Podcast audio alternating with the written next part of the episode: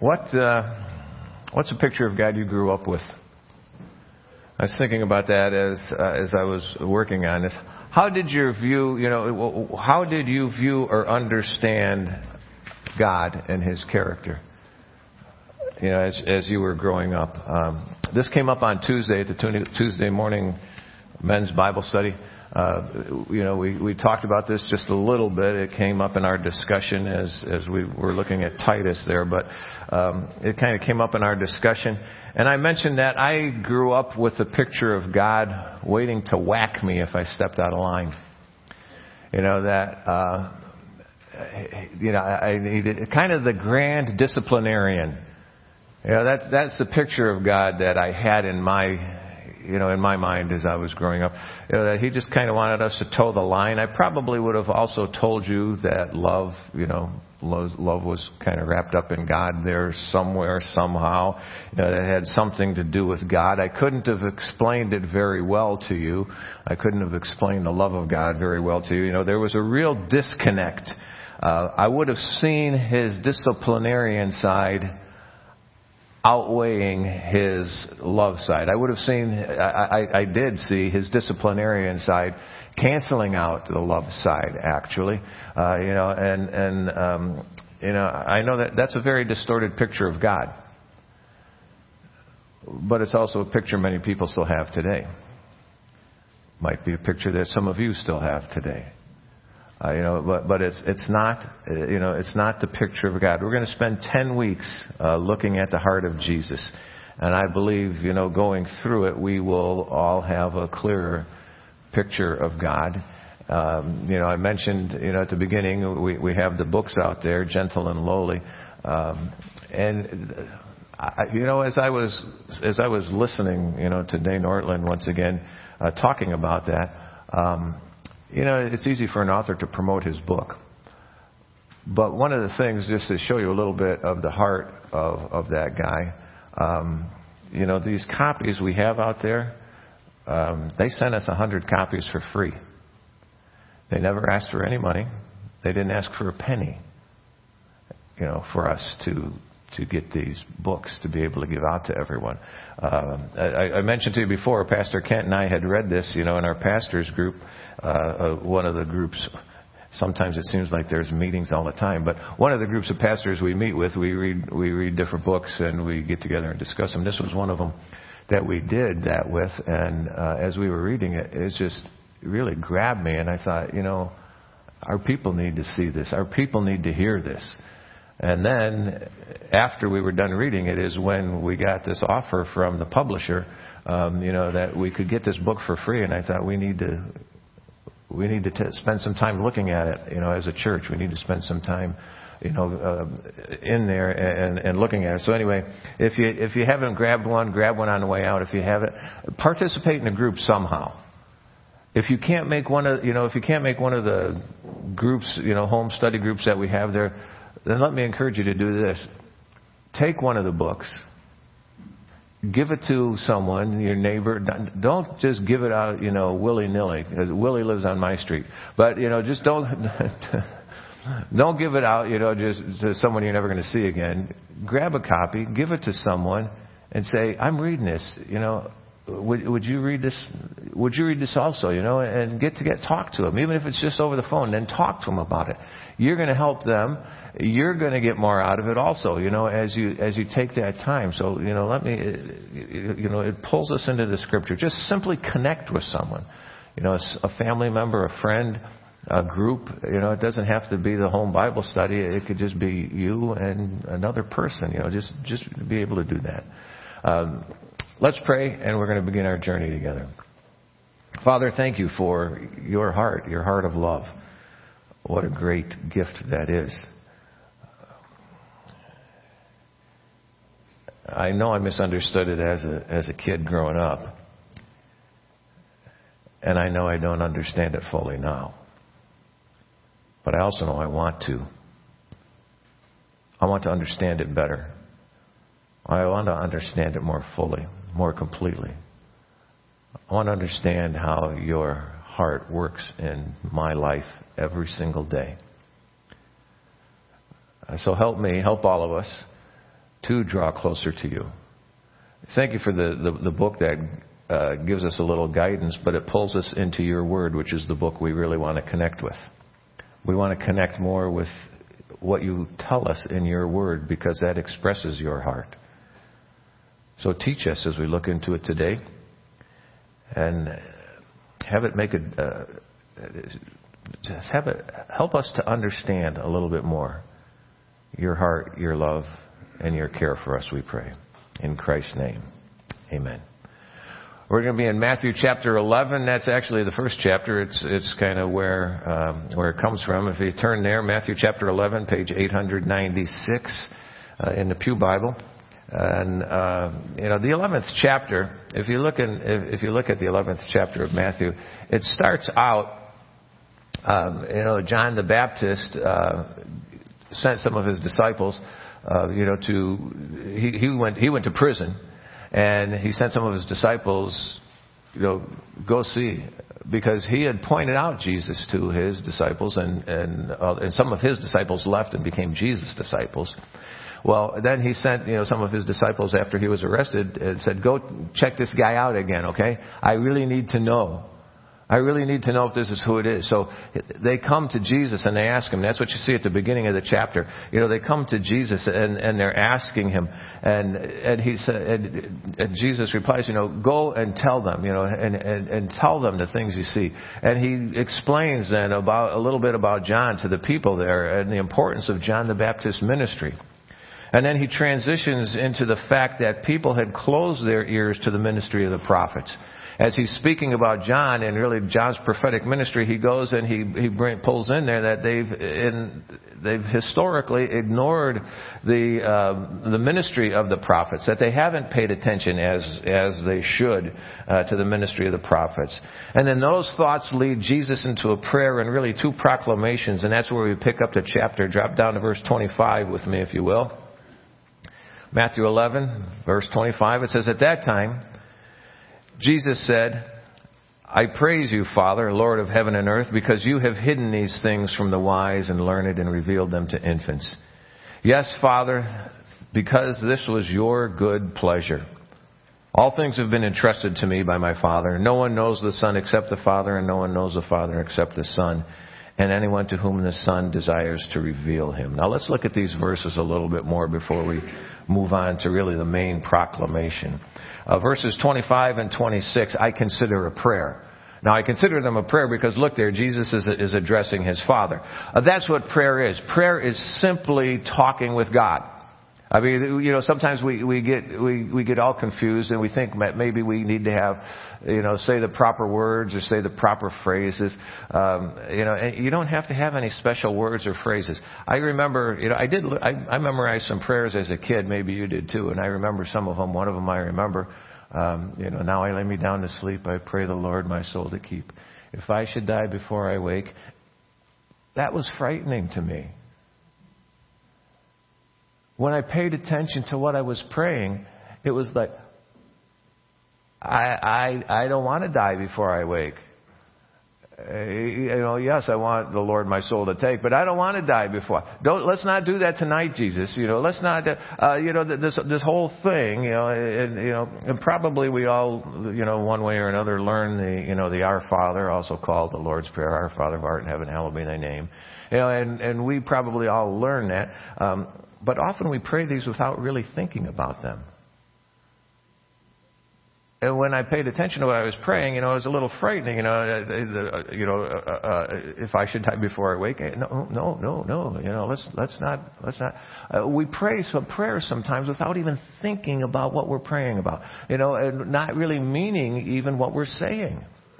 You know, and here though, you see, Jesus is talking with his Father, talking with God, you know, and that's what prayer is talking with God, expressing your heart to Him. Now, I told you, you know, you don't need special words or anything, but I would also tell you, you express your heart to Him with honesty and with reverence. Because while God, lo- while God does love you, He's not your big buddy. You know, he, he's, he's, he's not the man upstairs. He's not your wish granter. He's not just one of the guys. You know, remember, He is God. Look what it says, verse 25. Lord of heaven and earth. This is who we get to address. This is who we have the privilege and honor of speaking to.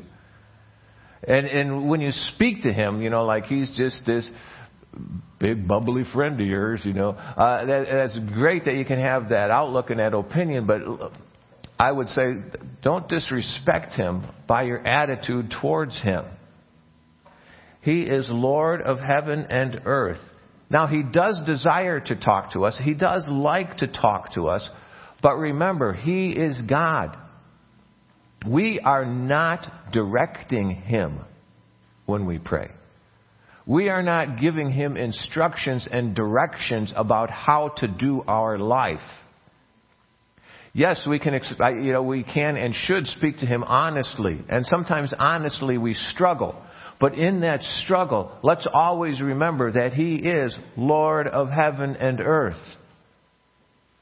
That He is the one who loves us so much that He gave us His Son, who gave His life for us, and that He is going to work for our good. And, you know, we can honestly say, Lord, I, I don't understand this, but I do understand who you are, the God of heaven and earth, the one who loves me.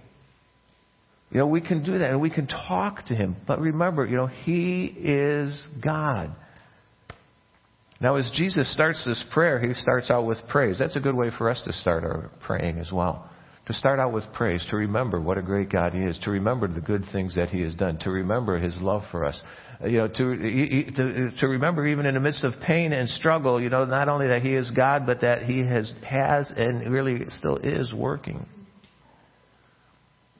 And then comes that phrase, he says, You have hidden these things from the wise and learned and revealed them to infants. And that can give us pause at first. You know, but, but as you look at this, you know, the wise, you know, means those, those who are self-sufficient. That's how it's used here, and that's how it's used often in Scripture often in Scripture when it's talking about about the wise. Now, sometimes it does use it as far as being wise and following God, but it often uses it also in talking about the wise, meaning those who think they are wise, those who think they have all the answers, those who who think you know because they have the answers, they really don't even need God, you know, because they they know. And so he's speaking here really about those who are self-sufficient. And when he's talking about infants, he's talking about those who depend on God, not those who are infantile, not those who are not mature, because he wants us to grow into, into the full maturity of Christ. He wants us to grow in him. So when he's talking about infants here, he's talking about those who depend on God. Infants depend on others really for everything. Now, even as they grow, you, you know, I got I got a text from Peter uh, just yesterday asking me a question about something. You know, he's my son. He's he's grown. You know, he's a man. He's a father. You know, and and I think he's doing a great job. You know, raising his kids and and uh, but that he he had a question and he wanted my thoughts and my opinion on something. You see, so when he's talking about being an infant, he's talking here, you know, about about having that dependence on God, about having that connection of realizing we are not self-sufficient. In 2 Samuel says, "You rescued, you rescue an afflicted people, but your eyes are set against the proud. You humble them." Proverbs chapter 21 says, "The, the proud and arrogant person named mocker." Acts with excessive pride because they think they have all the answers. James chapter 4, verse 6. But he gives greater grace. Therefore, he says, God resists the proud, but gives grace to the humble. You see, he's, uh, this is what he's talking about. He's talking about the infant, those who are humble enough to be able to come to him, to realize that, they, we, that we don't have all the answers, and to come to him and ask him for guidance, for direction, to express to him, you know, our, our need for him, really, that we don't want to go through life without him.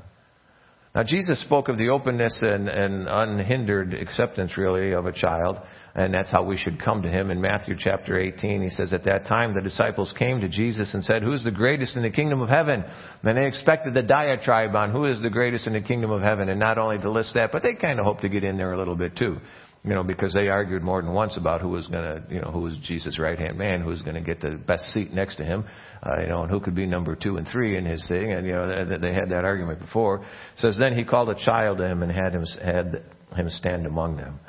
I assure you, he said, unless you are converted and become like children, you will never enter the kingdom of heaven. Therefore, whoever humbles himself like this child, this one is the greatest in the kingdom of heaven. You see, again, he's not telling us to be childish. You know, when he says, unless you're converted and become like children, he's not telling us to be childish because he explains then, he says, therefore what? Whoever humbles himself like this child, whoever humbles himself uh, and uh, doesn't walk in pride, but realizes that they need that relationship with God, that they don't have all the answers, that even in their own, in, you know, in their own wisdom, they will fall far short of all that God has for us. You know, some folks feel they have all the answers. All the answers they need, you see, and they, they don't see a need for God. And for them, just as it says here, for them, the things of God are hidden.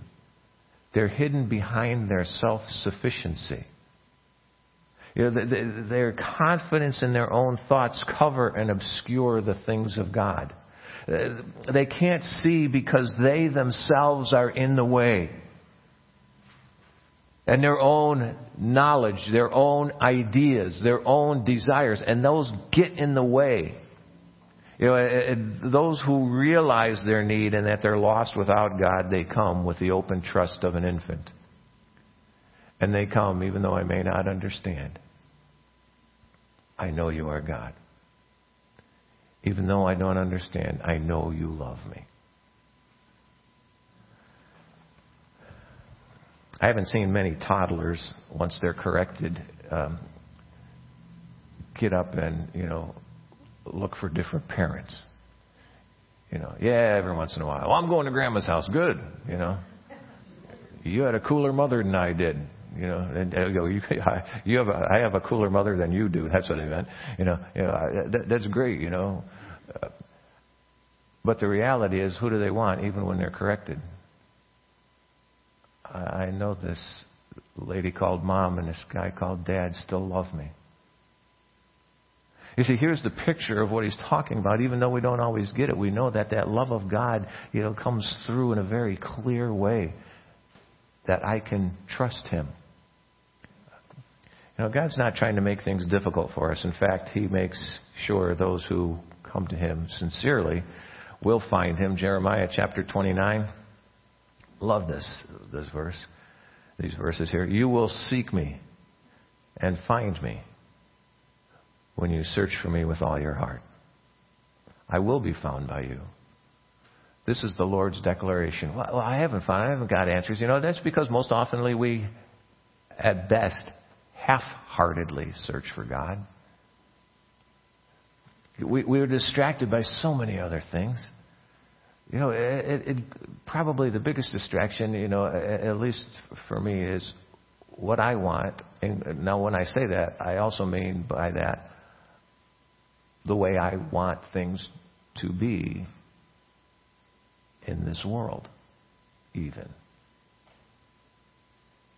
You see, so when I'm talking about that, we come to God with what we want, and we think that, you know, sometimes I'm, I'm not just saying that, you know, give me more stuff. We talked about that for the last four weeks, you know, so listen to those sermons if you want to. But that, that's not really the, the gist of what I'm talking about. What I'm talking about is when we think of what I want, when I think about the way things should go in my life and the life of those around me, in this country and in this world. And we pray to God as if He's unaware that these are going on, as if this is out of his control.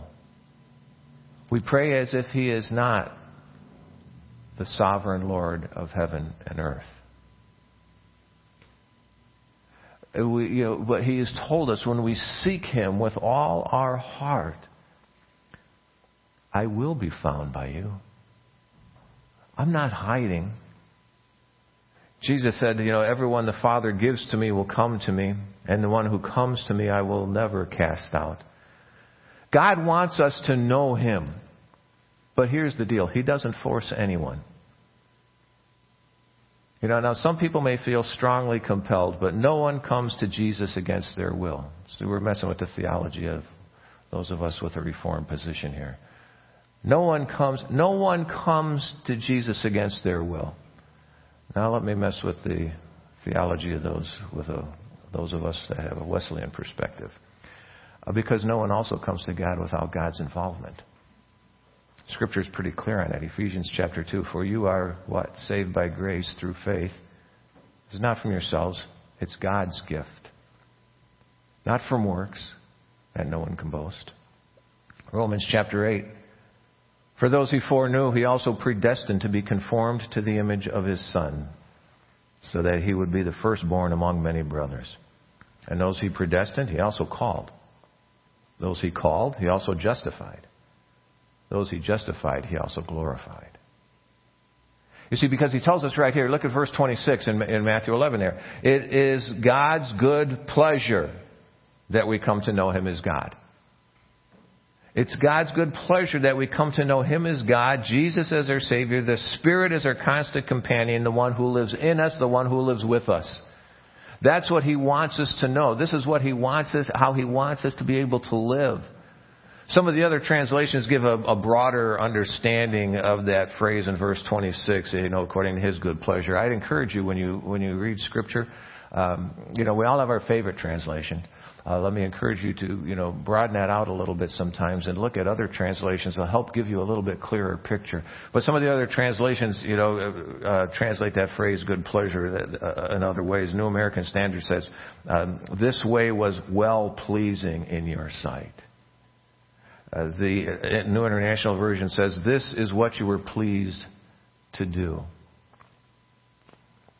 When I was reading and studying this, I love the way the ESV puts this, the, uh, the English Standard Version. For such was your gracious will. God's gracious will at work in my life. You ever think of that picture? His gracious will. This was His gracious will, what, that we would come to know Him. Lines right up with Ephesians, you know, when he said that, you know, it's, it's, you were saved by grace through faith. And that is the gift of God.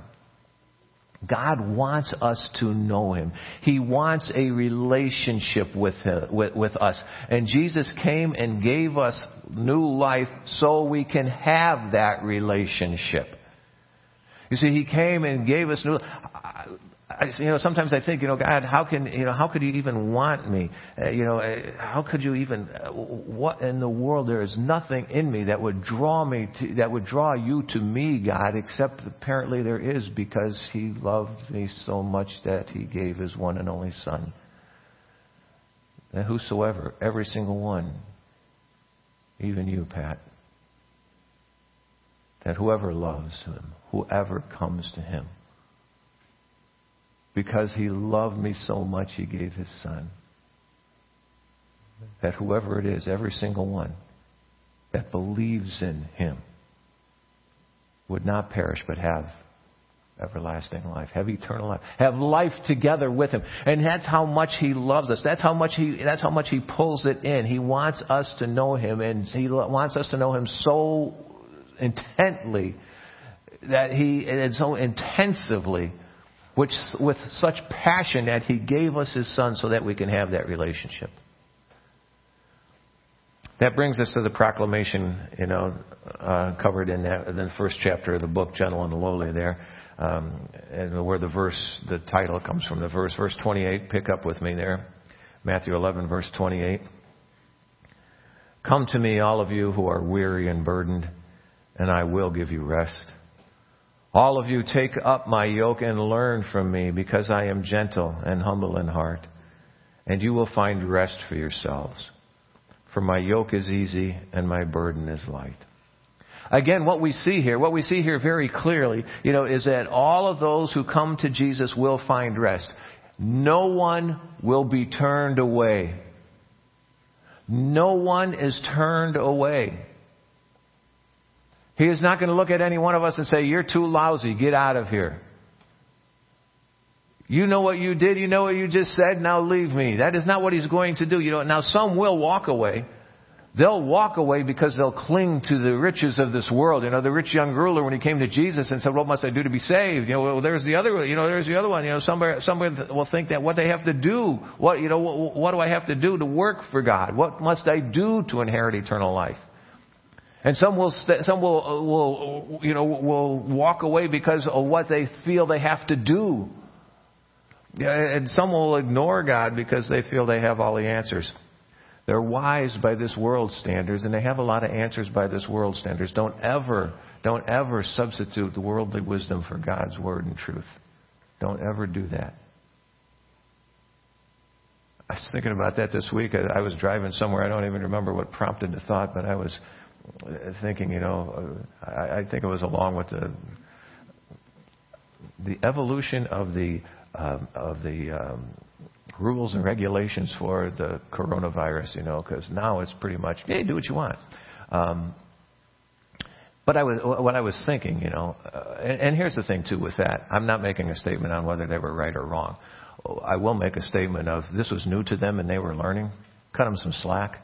Okay, that's just what I'll tell you right now. But anyway, what I was thinking of then was as I, and in fact, I even know where I was at. I was I was on Russell Avenue coming out on Negotiation, and, and I was thinking back to when uh, when I was a kid and um, my doctor smoked. They had commercials and advertisements by doctors of which brand they smoked because my doctor smokes Lucky Strike. And, you know, it was like, seriously, you know, uh, uh, a Babe Ruth, you know, and, uh, you know, and he's he's smoking, smokes cigars, but it, we know what smoking does now. Then yeah, they were a little bit, but they were going with the, you know, I hate to say they were going with the best knowledge they had, but really they were, you know, I mean they were. Um, you know, now that we know a little bit better, sometimes we look back on them smugly. See, we get into a problem with that because then we begin to think we have all the answers. And when we begin to think we have all the answers, then we begin to ignore what God says. And when we begin to ignore what God says, you know, we are in trouble.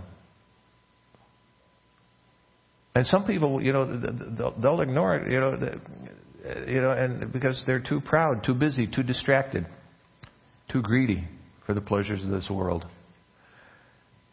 But those who sincerely come to Jesus will find rest, he says. No one will be turned away. I can I can plug into these verses here because I've been weary and I've been burdened. But all of us have. Every single one of you have had those times in life where you have been weary and burdened. And some of us are there right now. Some of you are in the midst of that right now. And he says, Come to me, all who are weary and heavy burdened, and I will give you rest. Jesus' offer is still available today. Come to me, he says. Come to me. Come to him. Don't settle for less. And don't try to do life on your own. Life is hard enough with God sometimes. Why would you want to do it without Him? He says, Come to me. He gives us that invitation. And he says that he will give us rest. We all need rest. I was talking to you know one of our well when Kent and I were uh, you know Pastor Kent and I were riding out to to uh, meet with the guys when we were talking about this book even I think it was um, and we meet another pastor here and we drive to Warsaw we meet a group who drives in from the other way and as we were driving, and uh, uh, this pastor was retiring, and he, he's the same age as me. And you know, he retired, and I said, "What are you retiring for?" He says, "I'm tired." And when he said that to me, I, my reply to him was, I get it. We are, you know, we, we, we're tired sometimes. And he says, He will give us rest. We all need that rest. Now, let me tell you, rest doesn't mean that we sit back and do nothing. Because look at the very next verse. Bless you. Look at the very next verse. Hey, be glad it wasn't me. Jenny would be. Jenny's thrilled it wasn't me because it knocked you all off your chair. Uh, says, you know, we we will give you rest. That doesn't mean that we sit back and do nothing. Look at the very next verse. He tells us, "Take up my yoke." That's a picture of active involvement there. That's not a picture of sitting back. That's a picture of active involvement, not kicking back at all. You know, look, you know, we get to rest. Notice what he says there. You know, because Jesus offers to take on that burden, uh, offers, you know, he offers the opportunity to be yoked with him. He says, you know, you, I, be yoked with you. The Lord of heaven and earth we get the opportunity to be yoked with the Lord of heaven and all of you take up my yoke and learn from me. That is the offer to each and every one of us. That is the offer he makes to every single one of us. As complicated as life can be sometimes, you know, as challenging as, it can be sometimes, Jesus offers us the opportunity to be yoked together with him. That's the picture of discipleship. You know, discipleship, you know, it's simply walking with Jesus in the real world. Walking with Jesus in our day to day activities. Walking with Jesus through everything of this day. There's that picture of discipleship and being his disciple, walking with him through every single thing. And while we're walking with him, having him teach us moment by moment how to live his way. And when I say how to live his way, here's the picture. This isn't real, this is not a control thing. This is not a thing where he is trying to control us. When we walk by, you know, when we walk with him, when we walk with him, you know, day by day there, you know, and he's showing us how to live his way, what he is showing us is, you know, how you may, as he said, have life and have it to the full. How we can have life abundantly. He is, He wants us to walk with Him so we can learn how to live His way, which is the way that He designed man to live. Not for control, for our freedom. You won't like to hear this, but you are under control of something now. Like it or not. No, I'm not. I make my own choices. No, you don't. You respond to the stimuli around you. Whether it's the advertisement on television, whether it's the neighbor that ticks you off, whether it's, you know, your spouse that looked at you a little cross-eyed. You respond to the stimuli around you. You're following someone.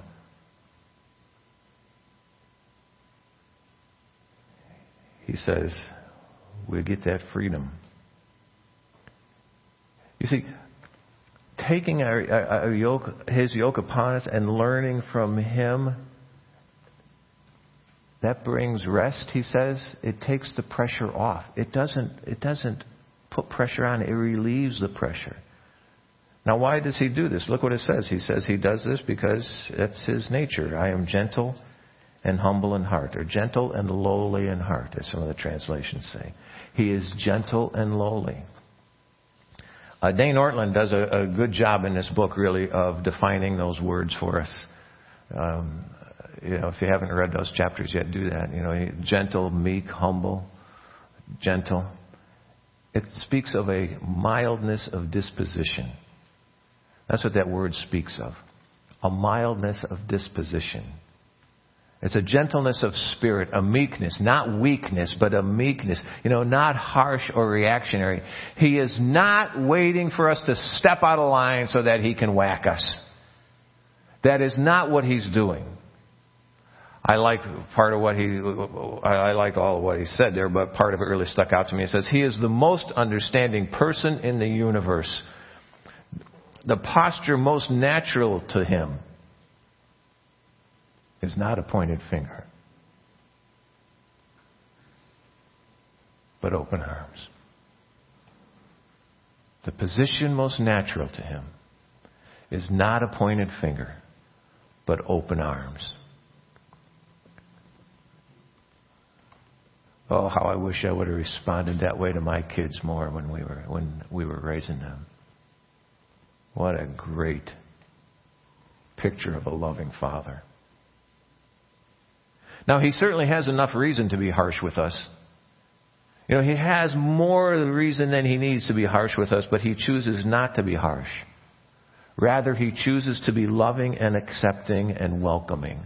He chooses that because that is his heart. That is his nature. That is his very being. Gentle and lowly. The Holman Christian Standard says humble, gentle and humble. That's the meaning of the word lowly, humble. The, the two words gentle and lowly, they, they overlap each other really. You know, they, they, they just really come together. Gentle and humble in heart. Heart. That word came to mean, you know, uh, that entire mental, moral activity, both rational and emotional elements. You see, those convictions, it's those convictions, those values, those passions, those temperaments that direct our living, those things that, that motivate our lives, those things that give us drive to living. We understand that because that's how we use the word. He put his whole heart into it, or his heart's not into this. Where does your heart lie? These are the way we use the word. And Ortlund points out in the book, you know, that, that what these words tell us is that Jesus is accessible. He cares. You see, He cares. We can come to Him anywhere, anytime, and He is always ready for us to come. He invites us to come anytime in any place. When we were, you know, had the kids at home and were raising them, one of the things they learned is, I am not God. Because when you come to me, if you want an immediate answer when they ask me something, um, my general answer would be no. And I remember having a discussion with some time, and they they came to me and asked me something, and I would I, I started this with them. I look at them. I said, "Do you want an answer right now?" No, no, just think about it. They'd say, "Okay." You see, and then sometimes when I would think about it, because I needed the time to think, I needed the time to respond, uh, and I would do that more than out of my my love and my care and my concern for them, rather than um, responding because I just didn't feel like it, or this might be irritating, or I just paid the bills, you know, and I don't want to spend any more money or whatever it was. What I see because I'm influenced by all these things. But we can come to God and He immediately responds to us out of love. Out of His gentle and lowly heart that cares about us and that cares for us. Come and you will find rest, He says. Not inactivity, because he goes on and he says, Take up my yoke and learn from me. My yoke is easy, my burden is light. A yoke is what you put on oxen, you know, so that you can hook a cart or a plow to them. A yoke is what you put on oxen so you can burden them. So you can give them this burden. But you know, when oxen are yoked together, one of them is always the leader. One of them, you know, the, the one who, the, the one with the experience and the strength was always there to lead the one yoked together with them. They understood this more when Jesus was talking to them. You know, and what he's offering is he's offering to lead us and to give us the strength we need to go through life with him. Take my yoke upon you. Be yoked together with me. Trust me. I am the one who knows where we are going. I am the one who has the strength for the burden. I am the one who will guide us through to the end. He's giving us, you know, all that we need to get through life with Him. He cares. That is His nature. That is His heart. One who cares. Stop trying to do life alone. stop that. Stop trying to do life alone. Stop struggling to do life in your own strength. Stop struggling to do life in your own wisdom. You don't have enough of either one to make it and to be the person that you need to be. Come to me, all of you who are weary and burdened, and I will give you rest. All of you, take up my yoke and learn from me, because I am gentle and humble in heart, and you will find rest for yourselves. He offers himself to us. You know, come to the heart of Jesus, the gentle and lowly heart of Jesus. He cares. It matters to him. Father, thank you for your word that tells us even more of your love, even more of your grace, even more of your mercy. To know that you invite us to join with you that you invite us to cast all our burdens on you. You invite us to be yoked together with you and to walk through this life in and with your strength, helping us every step of the way. Help us not to be foolish and ignore you, but help us to turn and come to you, knowing the grace and peace and rest that comes from you, through you, into and through our lives, we pray, with thanks. In Christ's name, amen.